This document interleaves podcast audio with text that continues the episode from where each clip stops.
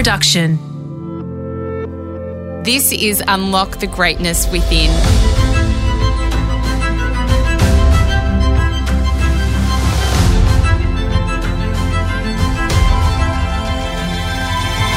I'm Sarah Grynberg, and for the next five minutes, join me as I take you on a journey that will replenish your sense of self and the world, give you a moment to reflect, nourish your mind, and reset you for the week ahead. Life is beautiful, but in our day and age, it can also be full of things that distract us from its beauty. It could be financial stress, worrying about our loved ones, getting bogged down with work. Sometimes, when we're feeling the most overwhelmed by life, it's a sign that we need to slow down or even reassess what we are focusing on. Our lives are made up of tiny moments, and every day there are opportunities to truly experience life and savour it. In our society, we are taught to value the material, but it's often the simple things that provide us with the most joy. So, today I'd like to share with you some of the ways you can stop and smell the roses, so to speak, and find countless opportunities to experience life's true treasures. This is an ancient quote by Marcus Aurelius, but one whose truth is still relevant to this very day. Remember this that very little is needed to make a happy life. The first step is to observe your world. Life is full of moments of wonder and surprise. Sometimes we just need to look for them. Often, when we're rushing to get to work or going from one meeting to another, we only look forwards, sometimes failing to see something of beauty right in front of us. It could be signs of a new season, for example, like blossoms appearing on fruit trees before spring. It might be stepping outside at night for a moment to see if you can spot any stars. By observing your world with more intention, you give yourself the opportunity to experience small moments of joy. And as you keep intentionally doing it, it will become second nature. Step two, get in touch with your inner child. If you think back to your childhood, it was a time you were constantly free to play and do things that brought you joy.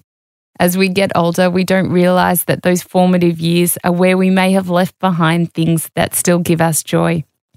Only when we have our own children do we reconnect with our creative or younger self and lose ourselves in play again. It could be drawing or painting, modelling clay, or simply playing a game. Schedule time for some creative play in your life.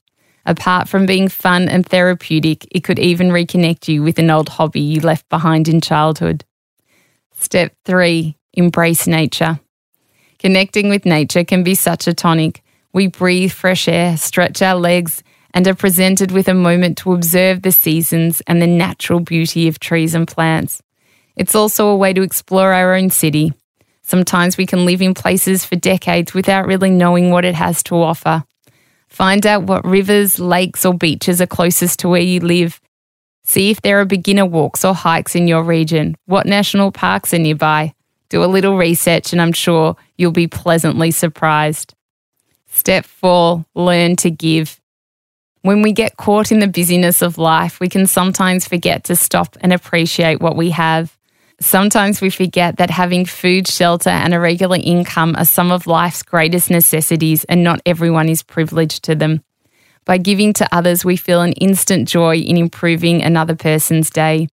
In turn, we receive that joy and realize that giving in itself is a gift. Regularly make time to declutter your home so that you can live with only what you really need and share with others. Stop at secondhand stores or with businesses that support disadvantaged people or charities.